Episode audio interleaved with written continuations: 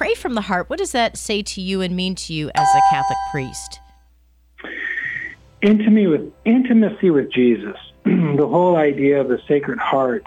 Um, you know, I think that we take a personal relationship with Jesus for granted, or intimacy with God for granted, and we shouldn't. It, I think it was St. John Eudes who, in the 1500s, is the first to have introduced the idea of the Sacred Heart of Jesus, and then it comes to fruition a century plus later with St. Margaret Mary Alacoque um, and the devotion to the Sacred Heart of Jesus. Um, but that's, you know, in 2,000 years, that's only the last quarter of the church's history do we have this idea of Jesus or the Lord dwelling in me, in my heart, or me in his heart.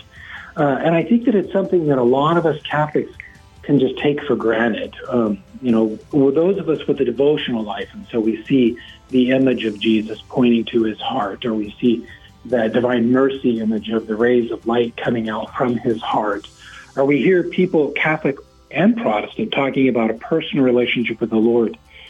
Those things are incredible gifts that God has given us that past generations didn't understand that they had access to that.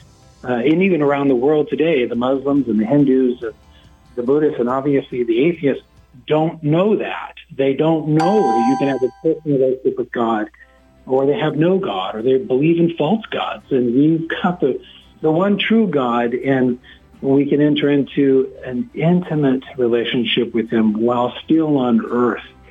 And that, of course, is a super consolation. That's a that's a superpower, is what that is.